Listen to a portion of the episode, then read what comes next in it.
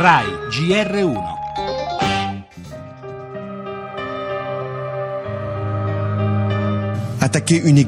Attaccare una chiesa, uccidere un prete vuol dire profanare la Repubblica, seminare il terrore.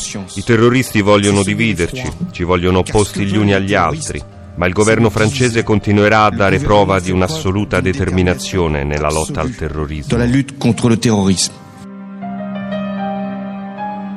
Daesh ci ha dichiarato guerra, la vinceremo. Lo ha detto il presidente francese Hollande dopo la barbara uccisione di padre Jacques Hamel. C'est un moment de partage. Jésus Sgozzato in nome dell'ISIS mentre celebrava la messa del mattino.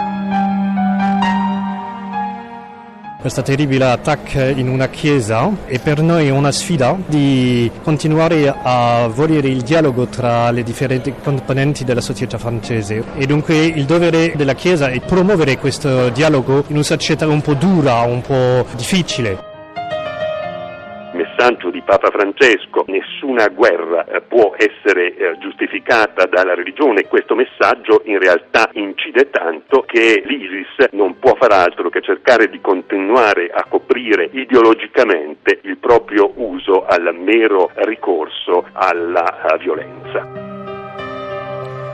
Un altro confine sacro inviolabile che invece cade. Se la follia fondamentalista si potesse misurare su una scala di valori, saremmo di fronte a un ulteriore scatto in avanti della barbara crociata jihadista. Secondo l'interpretazione di Monsignor Olivier Ribadot Dumas, segretario generale della conferenza episcopale francese, quanto accaduto a Rouen è anche un modo per cercare di stroncare sul nascere quel dialogo con il mondo musulmano, spesso invocato da Papa Francesco, che ha più volte anche definito inammissibile ogni forma di violenza in nome di Dio ricordava lo storico Daniele Menozzi. E invece forse è proprio questo lo spietato messaggio simbolico lanciato con quest'ultima azione da chi muove i fili del terrorismo fondamentalista, non fermarsi neanche dinanzi alle porte di una piccola chiesa della Normandia e di un anziano sacerdote.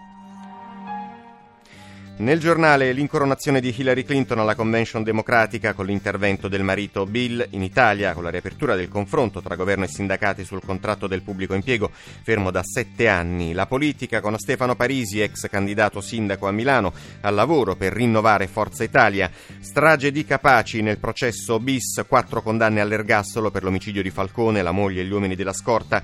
Parleremo della sperimentazione di una nuova terapia genica contro l'arteriosclerosi, la musica ieri sera a Bocelli in concerto ai Fori Imperiali, lo sport Higuain da oggi in bianco-nero.